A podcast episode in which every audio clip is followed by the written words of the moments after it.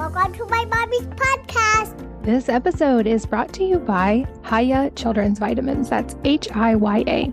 Typical children's vitamins are basically candy in disguise, and most brands on store shelves are filled with sugar, unhealthy additives, and other gummy junk that kids really should never eat. This is why I like Hiya. Hiya makes children's vitamins with zero sugar and zero gummy junk, yet they taste great and they are perfect for picky eaters. Hiya fills the most common gaps in modern children's diets to provide the full body nourishment that our kids need with a yummy taste that they love.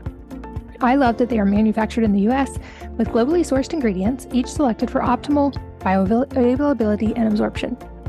Hiya arrives straight to your door on a pediatrician recommended schedule, and your first month comes with a reusable glass bottle that your kids can personalize with stickers. Then every month thereafter, Hiya sends a no plastic refill pouch of fresh vitamins, which means Hiya isn't just good for your kids, it's also good for the environment. You no longer have to worry about running out of your vitamins, and they will automatically arrive when you need them.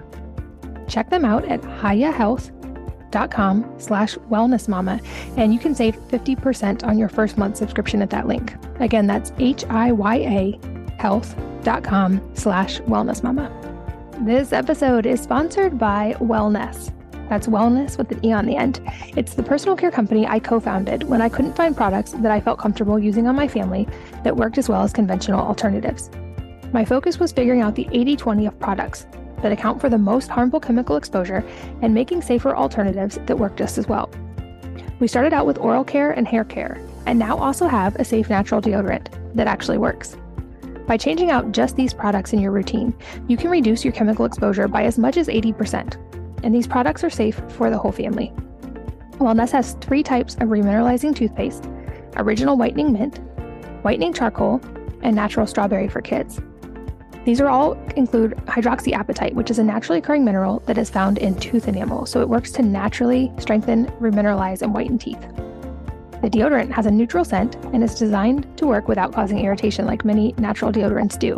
And the hair care is designed as hair food, focused on nourishing your hair and scalp for healthier hair the longer you use it. Check out all of our products at wellnesse.com. That's W E L L N E S S E.com. Hello, and welcome to the Wellness Mama podcast. I'm Katie from wellnessmama.com, and this episode is all about babies and sleep, and specifically how to coach our babies to sleep without just leaving them to cry it out. And I'm here with Kim West, whose work I found actually when mine were young, and who I'm excited to finally interview. She is a mother of two and a clinical social worker, as well as a family therapist for 30 years, but she's best known as the sleep lady by her clients. And over the past 28 years, she has personally helped over 20,000 parents all over the world get a better night's sleep without just leaving their children to cry it out alone. And through that work, she's appeared on every media outlet you can imagine, from Dr. Phil to the Today Show to TLC's Bringing Home Baby and more. And she has a lot of books on this topic for various ages and stages, as well as many other books as well, which I would highly recommend and which I will link in the show notes. And today we're talking about her approach to sleep and how she became the sleep lady, why she's concerned about some of the common advice that's given to parents about getting babies to sleep through the night, and her approach, which is different than the just cry it out method that helps baby sleep and enhances the bonding and connection with the parents at the same time. She talks about her guidelines for building a solid foundation for a good night's sleep and a few tips that go against common advice but help a baby learn to sleep. We talk about the developmental stages that can disrupt sleep and how to navigate them, as well as her take on if we should bed share or co sleep and how to do that safely and so much more. Like I said, her method helped me personally, and I know has helped many others as well. So if you have babies in that stage or toddlers who are struggling with sleep, I think you will get a lot of value out of this episode. And let's join Kim. Kim, welcome. Thanks for being here. Thanks for having me, Katie. So I have a note in my show notes that you mm-hmm. are an artist as well and that you enjoy aside from work getting to spend time painting and I would love to hear about that. I've actually just recently gotten back to it myself after almost going to school for art in college and a friend's getting married and wanted hand hand painted artwork as a wedding gift. So I've just recently wow. got back into the world of painting. Good for you. Congratulations. That's funny because I initially majored in art in college too and then and then switched. my mom is an artist. These paintings behind me are from her. Um, and I wish actually that I could spend more time in my art studio than I do, but that is on my list. but I do. I love to paint, but I really like to make things, you know, whether it's sewing or jewelry or painting. Yeah. I love that. Well, one area that I'm guessing you do get to spend a lot more time is in the work that you do, which has helped thousands and thousands of families. So I think to start broad, I'm sure a lot of people are already familiar with you, but for those who aren't, can you tell us how you became the sleep lady? a three year old named me that. And I just thought it was the cutest and I liked it. So I'm like, that will be my name, the sleep lady. So I'm a family therapist for 30 years. And when I had my oldest daughter, who is 28, at the time, the only thing they had was what they call in America Ferber, which is put the baby in the crib, you know, leave the room, let them cry, and uh, don't go back in, or you could go back in and check on them in increments. And it was always unclear when to start. And I really was concerned that that this wasn't what was supporting my child's attachment and emotional development. And I thought, wow, there's got to be, you know, a better way. I waited until I thought she was a little bit older, and I kind of went against the norm at the at the time, and developed this what's now be call, called the Sleep Lady Shuffle, a gentler method of sleep coaching that doesn't involve leaving your child to cry it out. And I got popular just by honestly helping children sleep through the night and then they told their friends who told their friends, and it just kind of took off from there. I love that. And it seems like the best messages tend to spread organically like that. And I'm sure it was a lifesaver for many parents because, as you probably know better than anyone, when babies aren't sleeping, parents aren't sleeping, nobody's sleeping, and everybody is exhausted and a little bit stressed out all the time. I also love to hone in on something you just said. I love that you call it sleep coaching, not sleep training, but I would love to hear you explain the distinction and why you use that term you know there was something about training that's that makes you think of like breaking a spirit you know? Um and i really like the metaphor of coaching so i like to use this metaphor with families is you know if I am a coach for a kid's soccer team and I'm on the sideline and, you know, I'm celebrating with them I'm picking them up when they're down. I'm giving them constructive feedback. I'm giving them everything I can. But in the end, I can't go out on the field and make the goal for them. I might want to, um, but I can't. And I think that that's a metaphor often in parenting and in particular in sleep coaching. So in my method, you stay and you offer physical and verbal reassurance, doing less and less as the baby or child incorporates the skill themselves. So you can move away and they can do the work themselves and really learn, really learn that skill. And it empowers parents too, which, you know, you're really being a coach to them too. I love that analogy because very pertinent to me at the moment. My oldest daughter is a pole vaulter and now is in high school. So she has to compete under the high school. And even though she's homeschooled, she has to compete under the public high school. And they mm-hmm. didn't have a pole vault coach. And so even though I am by no means a great pole vaulter, I have pole vaulted. And so I volunteered to coach her team. And I'm learning lots wow. of lessons through coaching and i'm realizing i don't know if you've seen the show ted lasso but i'm realizing i'm here more to be to ted lasso these kids than to help them with the specifics of their pole vault. And that there's a lot of life lessons that start through that coaching process. And it seems like that that's probably also true very much so with babies and with our own children even to more of a degree I would love for you to talk a little bit about what you've written too, because I know you have a book geared towards sort of that age where parents start wanting their kids to sleep on their own, like the six months on, and that now you're also addressing the ages before that. So maybe walk us through the overview of your initial work in that six month and up phase, and then what makes this book different. Mm-hmm. So my my first book, Good The Sleep Lady's Good Night Sleep Tight, that addresses six months to six years. It's been out for almost 19 years, um, continues to sell well. It was one of the first books offering a gentle approach. And I had a, you know, kind of an introductory section in, about newborns, just kind of setting the stage, but not how to sleep train a newborn. And then most of my work has been in the book, uh, six months to six year olds. I mean, I used to in my private practice work with older kids, but in the book, I kept it to that. And then I was on my third edition and 2000 maybe 19 it came the third edition came out in 2020 and i pulled the newborn section out of the book. I i have a little bit you know about about bonding but i really wanted families to to get more and to get more adv- gentle advice. So i pulled that out and made room for this next book that comes out tomorrow on the 21st of March. Um, and that's strictly on babies zero to five months old.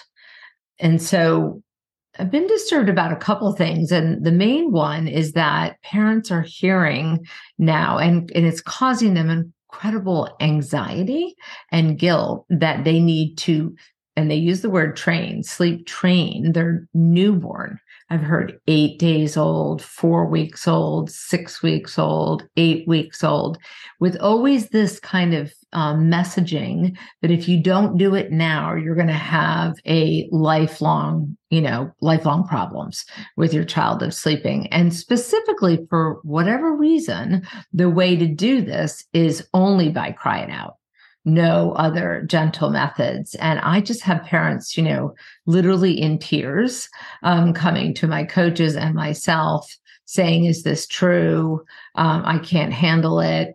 Or how can my baby go this long without a feeding and being sh- shamed? Um, and I just want to like scream from a mountaintop, like that that's not necessary. And that um, I really spent a lot of time in this book on sort of two things. One is understanding what I call baby led sleep shaping and coaching is that we go by our child's development and what they're capable of and learning about their brain development and their physical development and cognitive development and their temperament. So often this is left out because you know, as a mom, Katie, that I'm sure of your children, there are vast differences in their temperament, even though they have the same parents. Um, I know that even in just my two girls, I see um, their differences. So that even affects when and how fast, as an example, you can um, sleep coach. And then the final section that I really, in each chapter, I really had to, I don't want to say fight, but I kind of had to fight to keep it in the book um, with my publisher was in each section I uh, or each chapter each chapter I have a section on taking care of the parent um, because I think this is so lost in our fast paced world and I do mean world I don't even just mean the United States because I have coaches all over the world and I know that the parents are you know experiencing the same kind of pressure um, to get back you know get back to work get back to whatever life. And and that you know we often as the parent come come last. You know as soon as we have the baby or or adopt and receive the baby it becomes all about the baby and not us. And we really are you know intricately linked as a family. And our baby's well-being is definitely affected by our well-being. So so that's a little I those are some of the big the big differences besides the fact that I really break it down month by month. And what are things that you can do to set up a foundation, a good sleep shaping foundation so that maybe perhaps you don't have to sleep coach at all.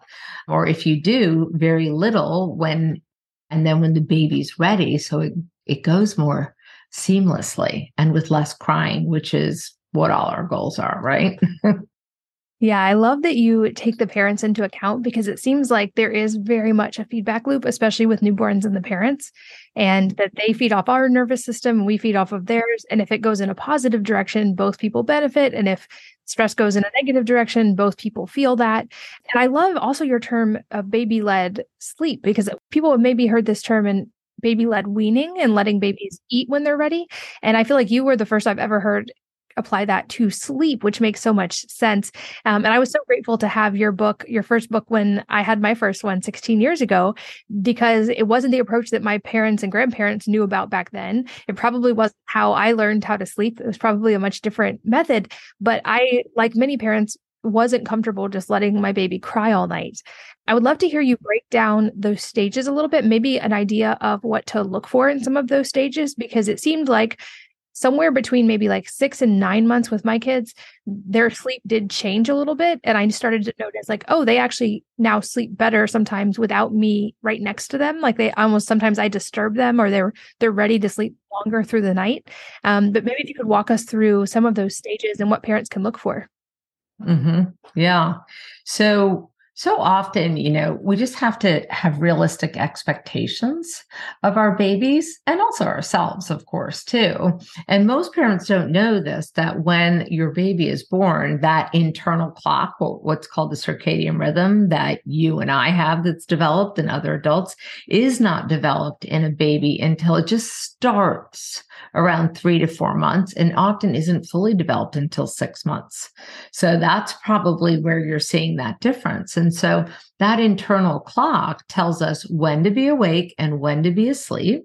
It, it tells the body when to secrete melatonin, that drowsy making hormone, and it's affected by darkness and social cues, i.e., a bedtime routine.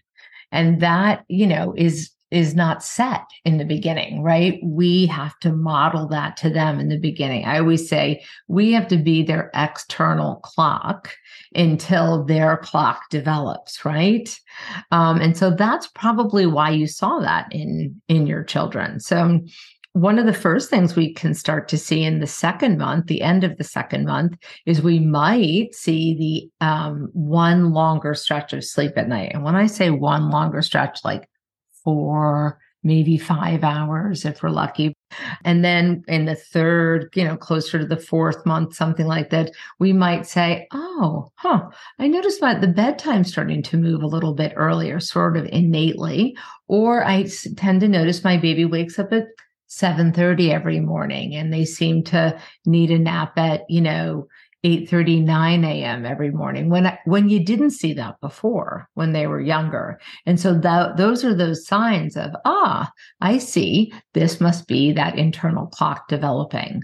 Um, so that so that we can kind of shape it. So baby led doesn't mean we go only by the baby right? We have to kind of shape that with the baby because you know, as an example, their internal clock's not developed. So we ha- have to be that. So then we can sort of see more easily the patterns and when they're and when they're ready.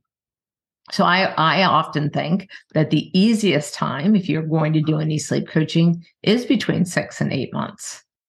Good to know. That's definitely what it intuitively felt like to me. And I'm also curious your take because I always just kind of had this sense with the little teeny newborns that they lived inside my body for nine months and they didn't understand that we were even separate beings because they existed literally inside my body.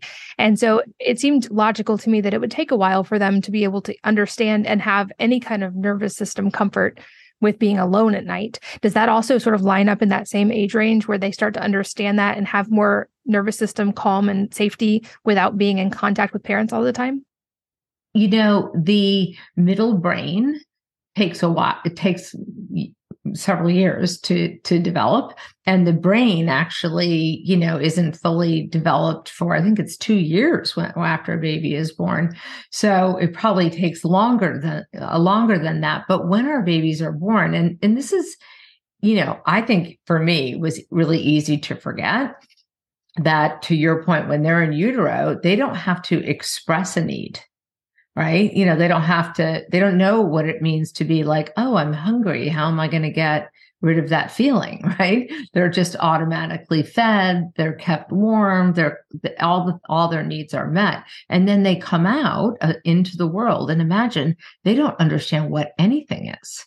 What is that, you know, parent my parent drops a pan in the other room and it scares me but i don't know what that means i don't know what all these lights and these faces and these sounds mean and i don't know how to get my needs met and so it's really a a dyad, right, between parent and child. And children or our babies don't learn to differentiate their cries so that we can read them until maybe three or four months um, of age. So it is this you know it's like like we're sort of taking like you know baby language 101 you know for a good 3 or 4 months before we can finally figure each other out. And so that starts to develop. At the same time remember that they're in that primitive brain state. You know they they don't they can't even as an example know in the beginning to oh, this person is in my face and loud and overwhelming me. I need to turn my head away and close my eyes. They can't even do that in the beginning, right? They don't, they can't bring their hands to midline and learn to suck on their hands to soothe them. These are all things that happen slowly. So that's why I always think it's important to create that calm environment for them because their body and brain and nervous system is so sort of raw and undeveloped in the beginning because we learn better from that calm state and same whether it's sleep or communicating our needs. And so that sort of develops um, over time. That makes sense. And i love that in this book you talk about the approach with just newborns because I, I, think you're right. I've seen some of this advice of start sleep training them on day one and just let them cry and make them sleep when you want them to sleep. And that always felt very counterintuitive to me. But at the same time, I do very much understand as a new mom how overwhelming it is to bring a baby home and how much change that brings to the whole household. So with your approach, what are some of the things parents can focus on in those first few months, like you say, to set them up for success without just leaving baby alone to cry from day one? Yeah. So I put in my book what I call like the the 10 baby led sleep shaping elements. And of course, you know, there's creating a, a sleep friendly environment, right? I'm a big proponent of room darkening shades, white noise for sleep. I'm not saying 24 7 um, for sleep, soothing colors, just having an area, even if you're room sharing or or you're putting a co-sleeper next to your bed, having some place that says and a short routine before this is where we slow down and go to sleep. And then, really, pretty much right away, or at the very least by the end of the first month, I would start to create routines. Like, even if it's I bring you over here to change you, and I give you this little toy while I change your diaper, or um, I give you a little massage before I, you know, put you in your swaddle. I sing you a certain song, something that's very simple and repetitive, so they start to connect and associate. Uh, that's what we do before we go to sleep. When they really start to get that around four months of age, like they connect an association with an activity like going to bed. Another rule I have is the 3 p.m. rule, I call it, going back to this primitive brain. So, pretty much by three, somewhere between 3 p.m. and 7 p.m., I would just calm down your environment. I know this might be hard, particularly if you have older kids. Sometimes it may mean, you know, putting the baby, you know, in a safe whether it's a swing or some kind of bouncy seat in a quieter room, dimmer lights, um, even having a different routine for when the other kids come home. At that moment, maybe they're not right into the baby's face because usually by three to seven, they're pretty overwhelmed by their day. Um, that's been a long day for them, even though it's, you know, it only feels like a, quarter of the day. So that will help reduce fussiness and basically the bewitching hour, um, if you ever experience that um, in the in the early evening. And then this one I know goes against common advice, but I would wake a baby during the day so they don't miss a feeding. So that would be three hours. If they're sleeping more than three hours, I would wake them um, because you want to kind of give the message of, because remember that internal clock is not developed. So we want to give the message like, no, we're going to have our feeding during the day. I know you know, don't know the difference between day and night yet, but this is going to be one way to help them. Um, and then, of course, you know, at night, have everything quiet, dim lit for the feedings. And then another little important thing that I think we're so used to now having our babies like covered you know, whether it's like a shield in the stroller or the car seat, but really actually we want them to have some sunlight exposure. If you live in a cold place, just open the shade, have them near the window in the morning. In particular, this helps to set that clock, by the way, with daylight savings. It's also helpful for us too, um, just to help set up that clock for success. And then some, by the way, these are not all things you're going to do right from the beginning, right? You're going to start to add them on. But I do think if you work on these few that I just said in the first one and two months, that's how you can avoid day night confusion, which is really common where your baby's taking these huge naps during the day and then they're up a million times at night. And you're like, what's going on?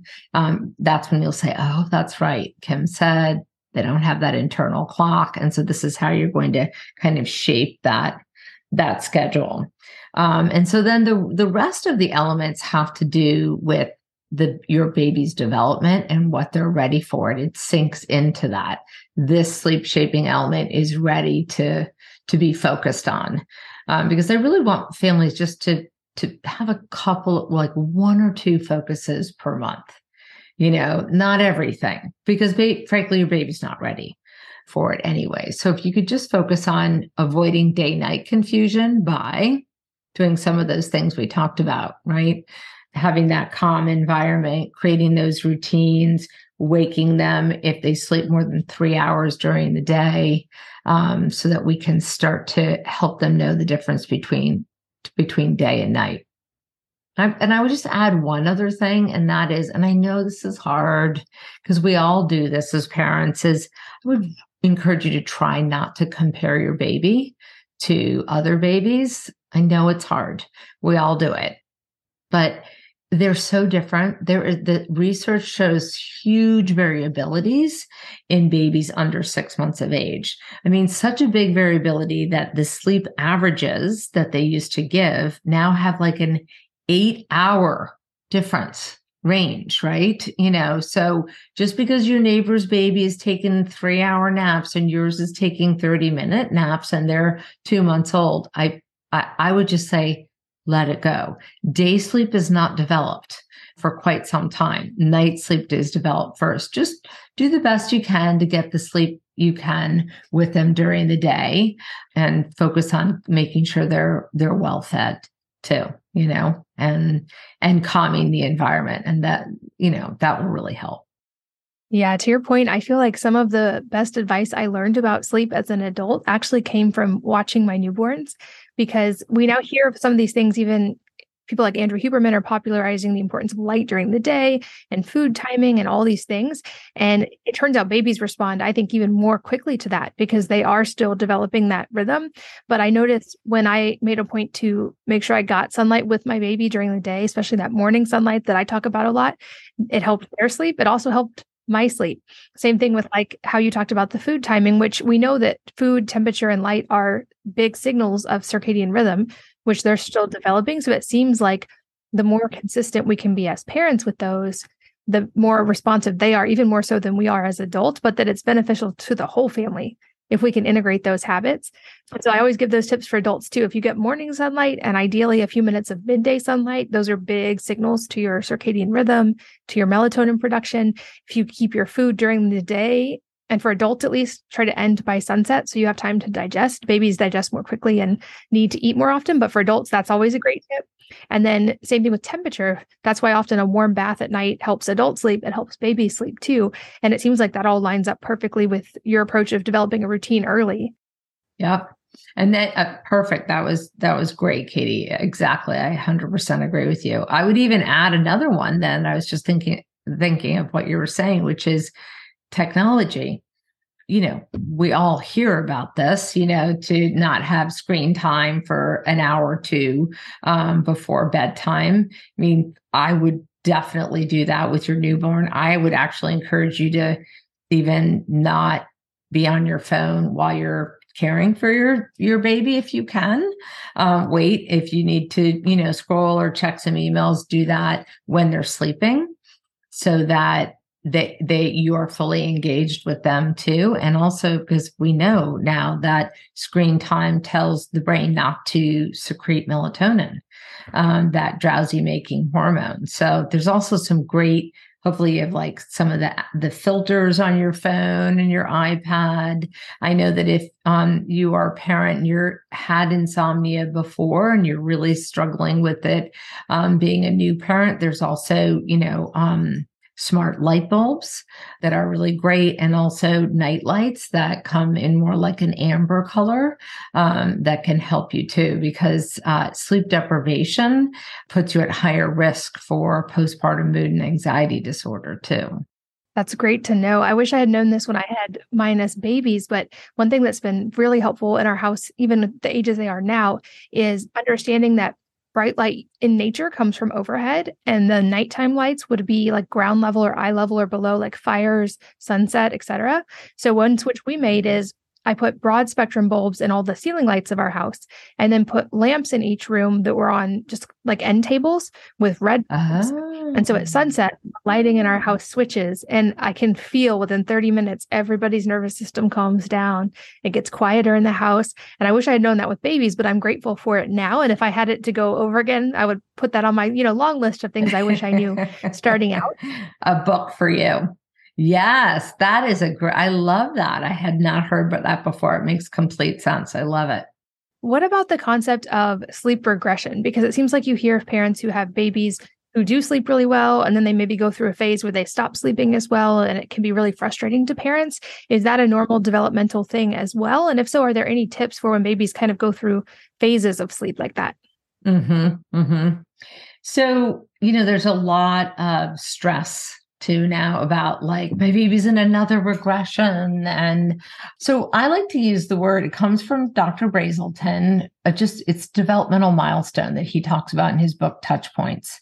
And the developmental milestones that imp- negatively impact sleep the most are physical milestones. So when a baby's learning to roll, crawl, stand, and walk are the biggest ones. I'm not saying that sometimes baby sleeps aren't disrupted for other big milestones, but the research is pretty clear that it's around these physical milestones.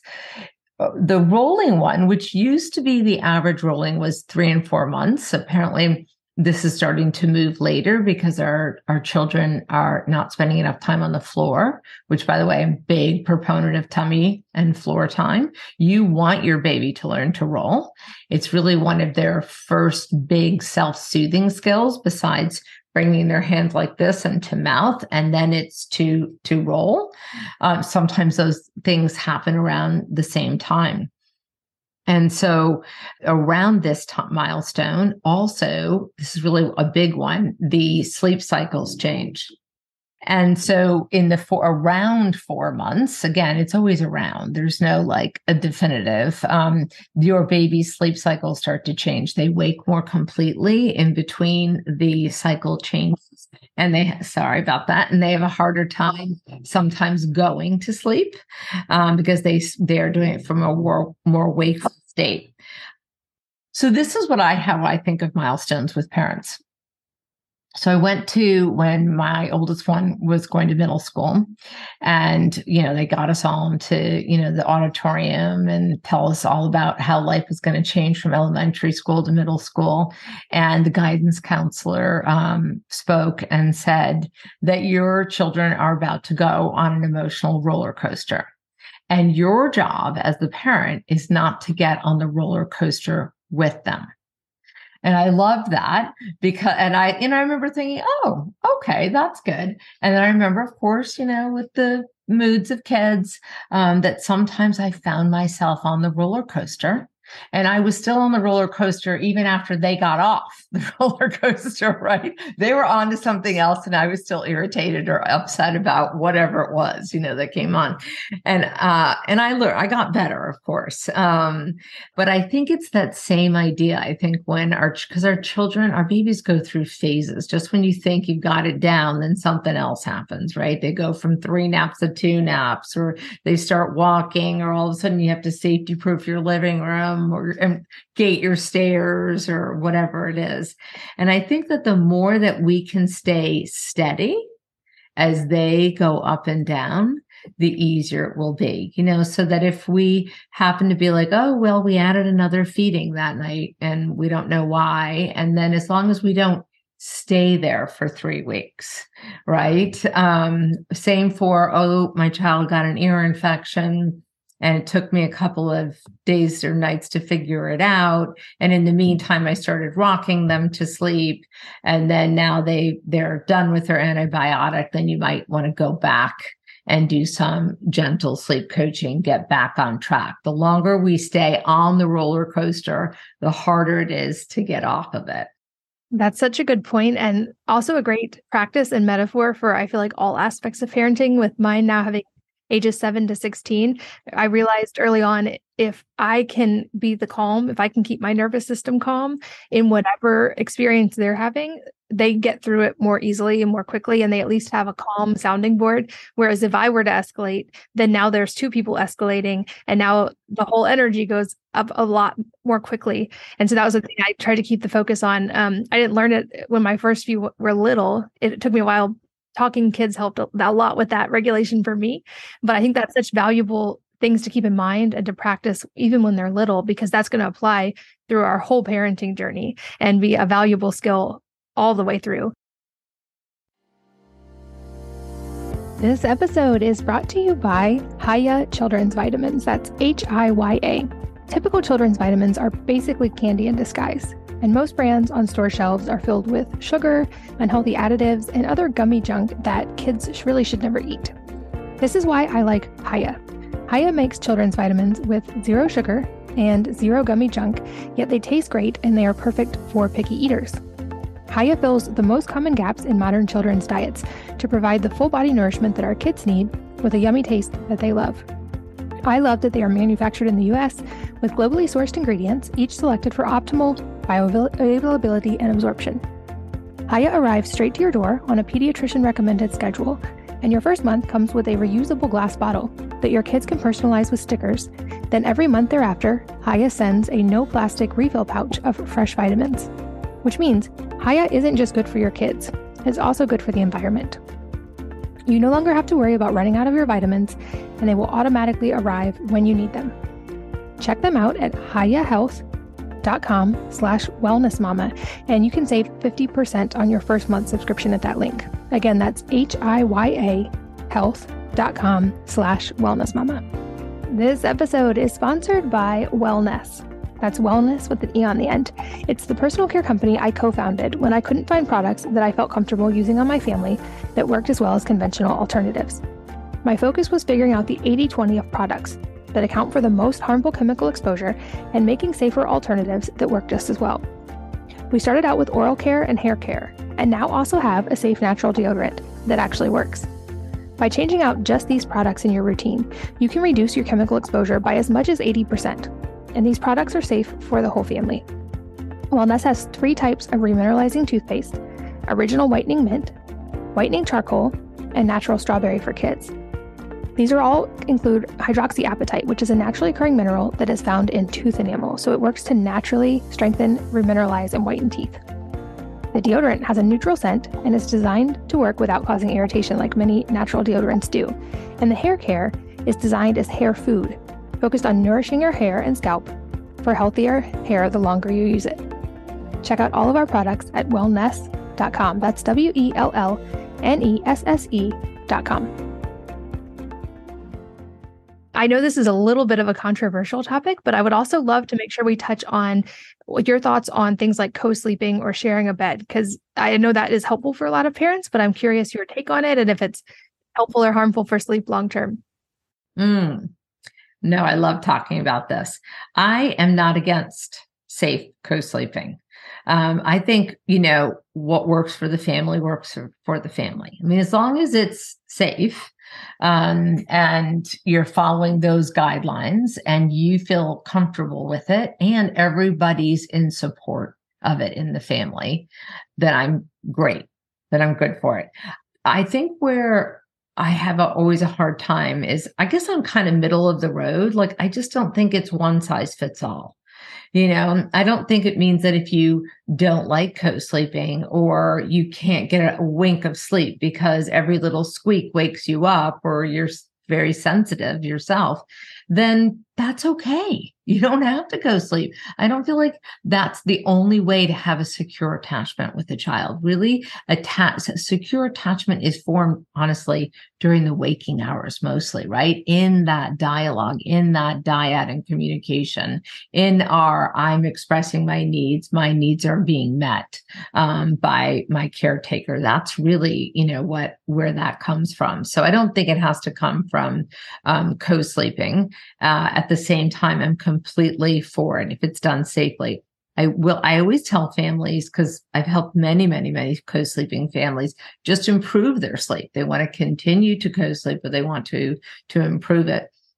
And so we usually focus whenever it's age appropriate or we decide as, you know, as a team um, that we're going to do this is we'd focus on learning to put yourself to sleep at bedtime um, independently. So even if it means, oh, my baby will go to sleep at their bedtime, you know, in their crib, and I teach them how to put themselves to sleep. And then when I come to bed or their first wakening or however you want to do it, I bring them into the bed with me and we co sleep. You know, at least they have that one skill. And then you can start to do that at naps because you're you're going to get to a point where you're not going to want to have a nap two times a day with your child or go to bed at 7 p.m. kind of thing. And so then you've laid that groundwork so that when or if you want to end co-sleeping, they they still have that skill. And that's really what a child will be able to say, mommy, you know, I want to sleep over there, or I want to have my own room, or um, because they feel comfortable and they have the skill. That makes sense. And it's good to hear because I always, just like I feel like the baby was used to me being around when they were in utero, I also felt like I was used to the baby being around. And so I always did sleep better. And I felt like I developed almost like ninja superhuman skills of being able to protect the baby right next to me. Even if the dad mm-hmm. rolled over, I could just put my arm up. And it was like my nervous system was completely aware of that baby being there. And I slept better knowing the baby was there up to that point. Ironically, that overlapped with that when they started getting restless during sleep, is also when I started feeling comfortable with them sleeping on their own. And it seemed to be a pretty seamless transition once we were both at that point. Which I think speaks to your approach a lot and was so helpful to me to understand that going in. Yeah. Well, you know, you you made me think of something that I thought was so fascinating when I was researching for this book, because we all hear about baby brain. You know, I mean, baby brain is real and it's not just for the mother. It's all the primary caretakers they show in studies brains change and the brain changes in in such a way that you have heightened senses and I was just thinking about that, Katie, when you were saying that about it's like you kind of sleep with one eye open, but somehow, how did you know to put your arm up when your husband was rolling over? And um, it and it's the brain does that on purpose. Human nature has done that so that we are more sensitive and more attuned to our babies to to meet their needs. And so it makes it harder for us to multitask and do all the other things we I guess, aren't supposed to do and instead uh, focus on our baby. So that's, I love how you called it a super, you know, superhero um, skill. Well, that makes sense. And hopefully, it gives parents the ability to give themselves a little grace when multitasking feels really difficult in those first few months, that it's developmentally appropriate for us as parents too and we don't have to worry about it. It will eventually come back. I was glad to find that out that like all those things do eventually normalize and come back and to just enjoy the present moment when they're that little because it goes so fast. Earlier on you mentioned what you called the the sleep lady shuffle and i would love for you to explain this because what i love about your approach and that i was so glad i found early on was those those small tips and that difference in helping them get gain that skill of sleeping on their own but it didn't feel like i was like abandoning them and hopefully they didn't feel like i was abandoning them. So can you walk us through the sleep lady shuffle? Yeah. So let me just give you another sort of story or metaphor that helped me to come to this. So i remember when i was in grad school and i wasn't a parent yet and I had an internship and somehow it was with little kids and somehow there was this discussion or, you know, a, moment with a bunch of kids where they were talking about time out and, you know, putting the, making the child sit in the chair. And, you know, I know that there are some famous people on TV who have it in the corner. But I remember thinking, what is the child learning from that? You know, they're having a big feeling and they're just taught to go over there and sit down until the big feeling goes away and then they can can rejoin. And it's sort of like being sent to your room when you were a teenager you know? Um, I, I, could never quite figure out what am i learning from this um, in terms of how do i manage my my feelings? And i remember thinking that about sleep training which is what it was called thinking so how is leaving my child to figure it out what which they say you know that's how they'll learn self-soothing how are they going to learn that when there's nobody there to model it show them you know and provide that support now mind you i do want to say if there's anybody's listening and you did Ferber and it wor- or cried out and it worked well and your child's sleeping well then I have no judgment against you. I just want parents who tried it and it didn't work or who tried it and their child cried for hours, because there are those kids, to know that there is another option, right? So, no judgment. Parenting's hard enough. We all got to figure out what works for our, ourselves, what works for our children, and what we can follow through with consistently, right? And then let's add in the mix your child's temperament too, right? Because you don't want to try to put a square hole in a round peg. Um, and some of these very sensitive kids need a gentler approach um, than Ferber. So I just want to make sure everybody hears that. So the sleep lady shuffle is basically everyone's going to say, have a soothing bedtime routine, find your child's ideal bedtime, uh, which I agree with all of those things, that time where it's easiest for them to go to sleep and stay asleep. They're not overtired. Most of us put our kids to bed too late because we sort of wait until they're dead dog tired and then we've missed that window when the body starts to secrete all these alerting hormones to keep it awake. That's like the hardest time to do this. So we find the ideal time. We have our soothing routine, and then we place our baby in, let's say, their crib. And I also do this with children um, in their beds, and you know the parent sits next to the bed, or the parent sits next to the crib, and then you offer verbal and physical reassurance. So whether that's shushing, it's okay, I love you, nine nine, a pat on the chest, a rub of the head, uh, whatever it is, nothing constant.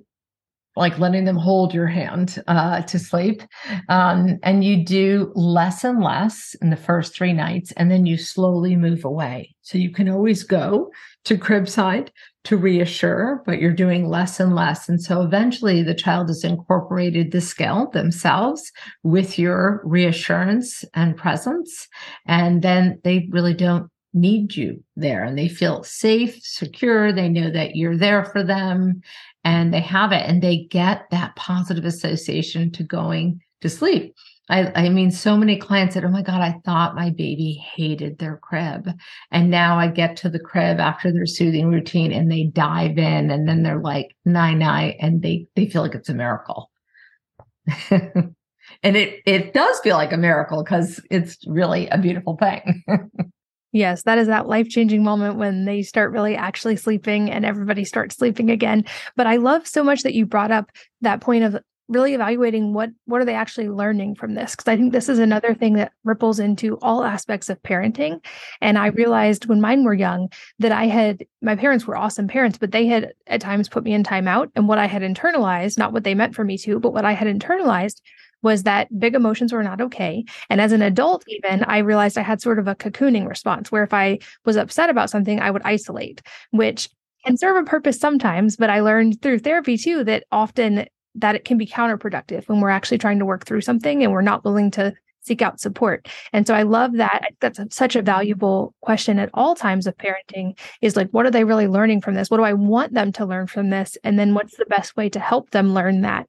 Because that I think helps shift to a curious lens of how we're approaching things where we might have an open mind and be able to try new approaches like in your case like the gentler methods that can work i would argue just as well or better but hopefully also reinforce those things that we do want to make sure they're learning and that attachment and the connection that will serve through so many aspects of parenting.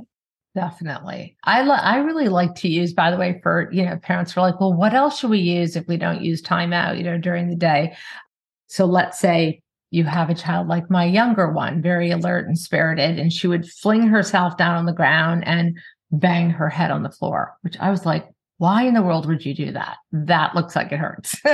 um, and then you have to give them a lull, not walk away. That's where the difference is. You have that lull where, oh, if I go and pick them up, I'm not going to get hurt or kicked. And you pick your child up facing out. So again, they don't hurt you, hit you.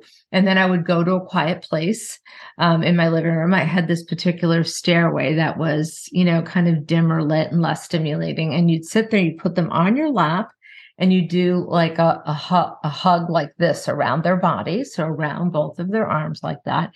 And then you move forward and back. And then you start to inhale and exhale. So it's calming you down too, because we need that when our kids have a tantrum and you're not talking. Maybe you're just saying it's okay or shh, and you're just breathing until you feel their body release. And so when they're young and not super verbal, then afterwards you just you know, give them a kiss, get down and distract them.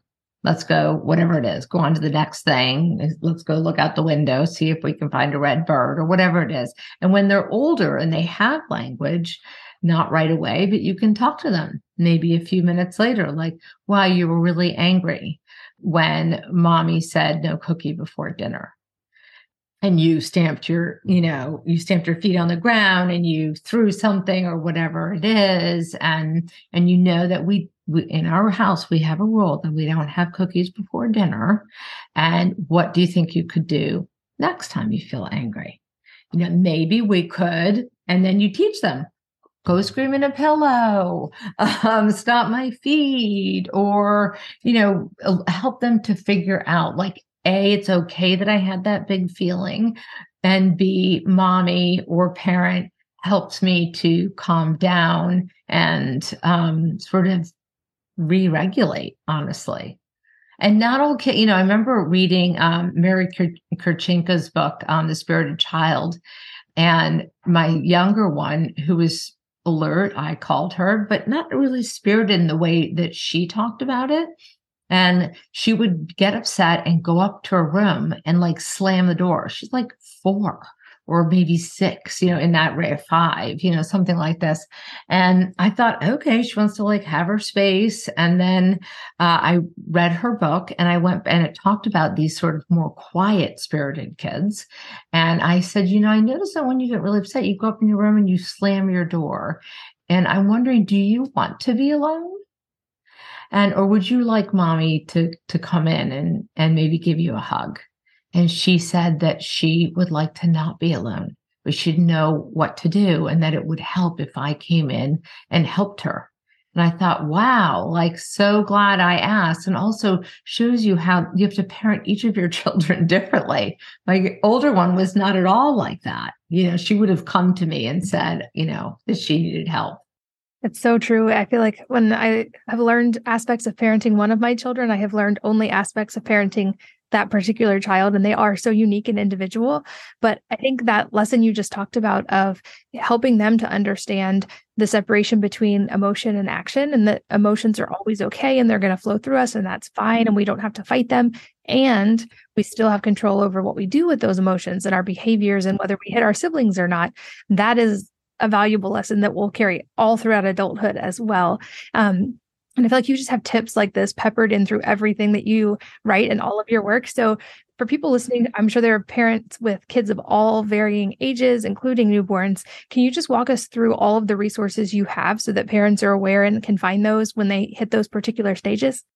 Yes. So I have, um, if you go to sleeplady.com, I have thousands of blog articles. I have lots of free guides on where to get started with sleep coaching, on naps, on transitioning from crib to bed, on, you know, working. I also have two, two courses, um, for sleep. And now I'll have a third one for these newborn.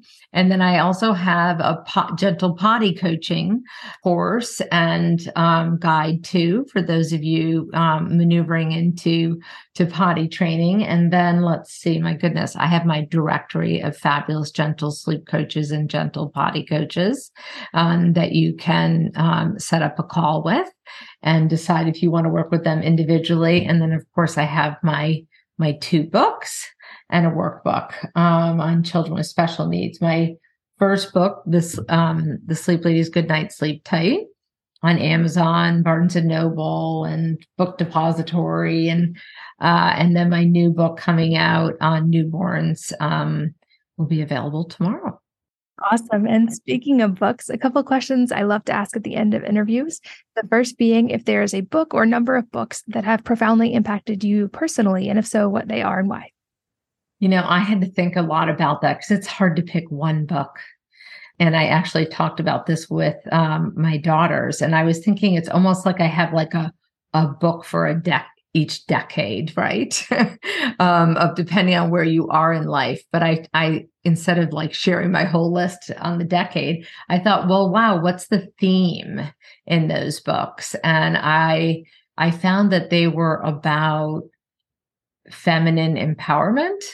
And I don't mean like feminism necessarily, but just really about embracing and learning and loving my femininity as a partner, as a friend, as a girlfriend, as a mother, as a mother of daughters, and and the different stories and ways that that that has been told through books has really um, touched my soul as as I've entered into different parts of of being a woman. That's beautiful. And lastly, any parting advice for the listeners today that could be related to babies and sleep or unrelated life advice? You know, you've probably heard me say this in this time. I think it's honestly to be kind and gentle to yourself and to try to let go of judgment of yourself um, and of your child and compare and comparison and know that and i know this is sort of cliche but most of us really are just doing the best we can with what we've ha- what we have. And if we can just like love ourselves through that i think it would be a, every day would be a little bit easier. Yes such a life lesson and i think it ties in so perfectly to so many of the things you have shared today. Thank you so much for your time and being here for your work that has benefited me personally and i know many thousands of people around the world. Thank you so much. Thank you katie for having me and thanks as always to all of you for listening and sharing your most valuable resources, your time, your energy, and your attention with us today. We're both so grateful that you did. And I hope that you will join me again on the next episode of the Wellness Mama podcast. If you're enjoying these interviews, would you please take two minutes to leave a rating or review on iTunes for me? Doing this helps more people to find the podcast, which means even more moms and families can benefit from the information. I really appreciate your time, and thanks as always for listening.